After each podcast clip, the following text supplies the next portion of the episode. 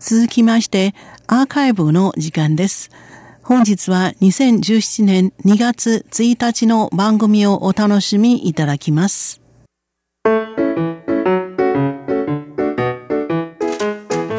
リスナーの皆様、よ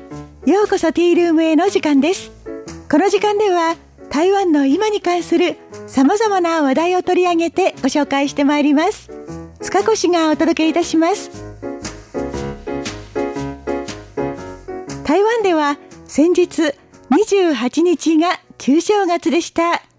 日本風に言えば今日1日は三が日は過ぎたもののまだ松のうちといったところです。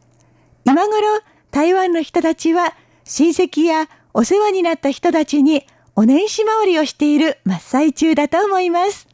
さて、台湾でも日本と同じようにお正月にはお年玉を配ります。特に台湾では自分の親に対してもお年玉という名目で現金を渡します。ちょっと話がそれますが、実は私、台湾に来たばかりの頃、子供から親にお年玉と聞いて、ものすごくびっくりしたのを覚えています。後になって日本でも同じような風習がある地域があると知りました。この時にはお年賀と呼ぶんだそうですね。私が育った地方では、お年賀は現金ではなくて物でしたので、こちらにもだいぶびっくりしました。本当にいろいろな風習があるんですね。さて、それではお話を台湾に戻しましょう。お年玉をあげるとき、少なすぎるとケチだと思われそうだし、でも多すぎると経済的にも負担になってしまいそうです。ということで、台湾の皆さんが参考にするのは、お年玉の相場に関する情報や報道です。今日はそのあたりのお話を皆様にご紹介してみたいと思うんですが、ちょっとその前にお年玉豆知識をお伝えします。台湾でお年玉を包むときに気をつけなければならないことが2点あります。一つは4の数字を避けることです。日本でもそうですが、4は不吉だと言われているためです。もう一つは、総額を偶数にすることです。この点は、奇数を好む日本とはちょっと逆なんですね。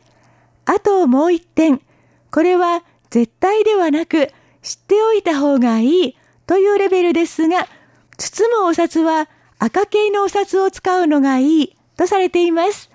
歌人社会では赤い色はおめでたい色とされているからです。お年玉袋もとても綺麗な赤が使われているんですよ。ちなみに台湾のお札は100元札、200元札、500元札、1000元札の4種類。このうち100元札が綺麗な赤、500元札がちょっと暗めの赤ですので、この2種類がお年玉用として大変に重宝されます。例えば、1000元包もうと思った時、千元札1枚でいいはずなんですが、千元札は青ですので、あえて100元札10枚とか500元札2枚という風にするんです。こうすると見た目も綺麗で華やかになり、おめでたい感じが伝わると考えられているんですね。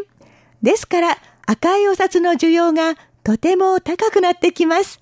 お正月前、銀行の窓口には両替をするお客さんが長蛇の列を作りますが、この時赤い札束がたくさんやり取りされる様子は台湾ならではだと思います。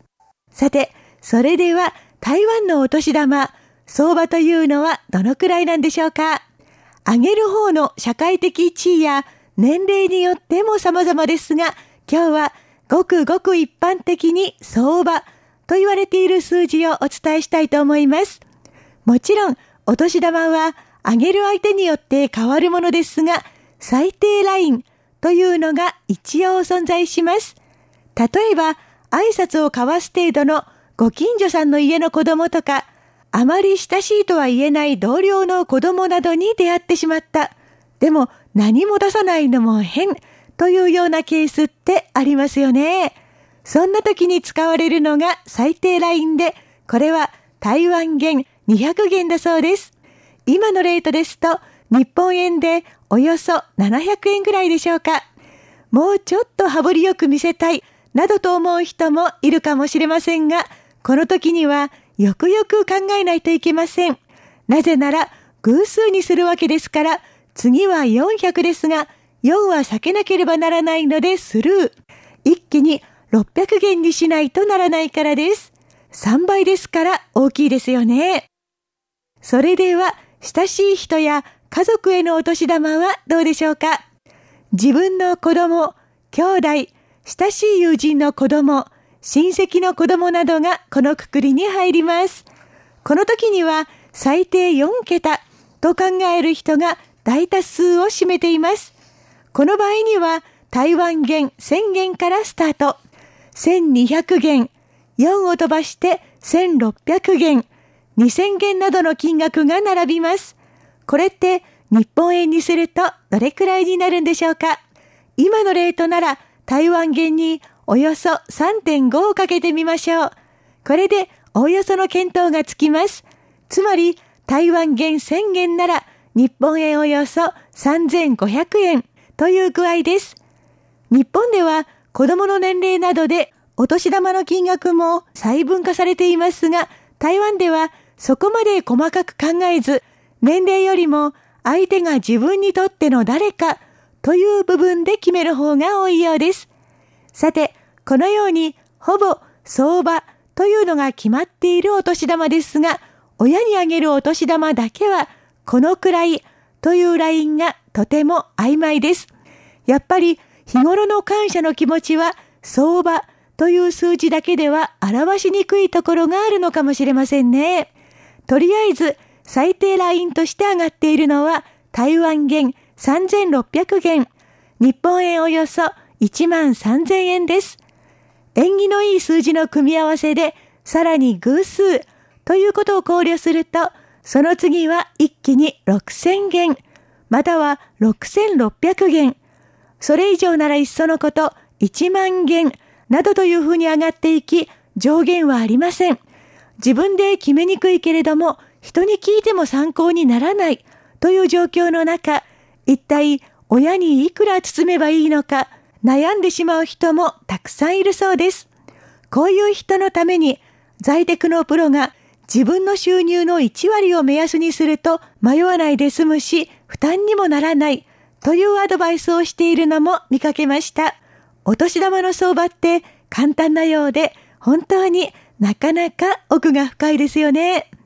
ところで、さっき出てきたお給料の1割を目安にするというお話、これって気になりませんか？台湾の人のお給料ってどのくらいなんでしょうか？政府の統計業務を所括する行政機関、行政院主計総書の最新統計によりますと、2015年における労働者の給与の中央値は一月あたり4万トンで853円、日本円およそ15万円だそうです。これは平均値ではありません。中央値、つまり大きい順に並べた時の真ん中という意味です。平均値ですと少数のお金持ちがいるだけで数値が上がってしまって実態からかけ離れてしまったりしますが、中央値を使うとより普通の人の生活水準に近づき、実感に近い数字が出るとされています。ということで、ごくごく普通の台湾の人のお給料レベルはおよそ4万元。これの1割を親へのお年玉に充てるとすると4000元はタブーですから、やっぱり3600元という数字が妥当という結果になりそうですね。とはいえ、親の立場に立って考えると、いくらもらうかよりも子供たちが時間を作って一緒にいてくれる方がよっぽど嬉しいに決まっていますよね。あまり考えすぎず、温かい団らんを楽しむのが一番と思いますが、リスナーの皆様はどのように思われますか？ようこそティールームへご案内は塚越でした。こちらは台湾国際放送です。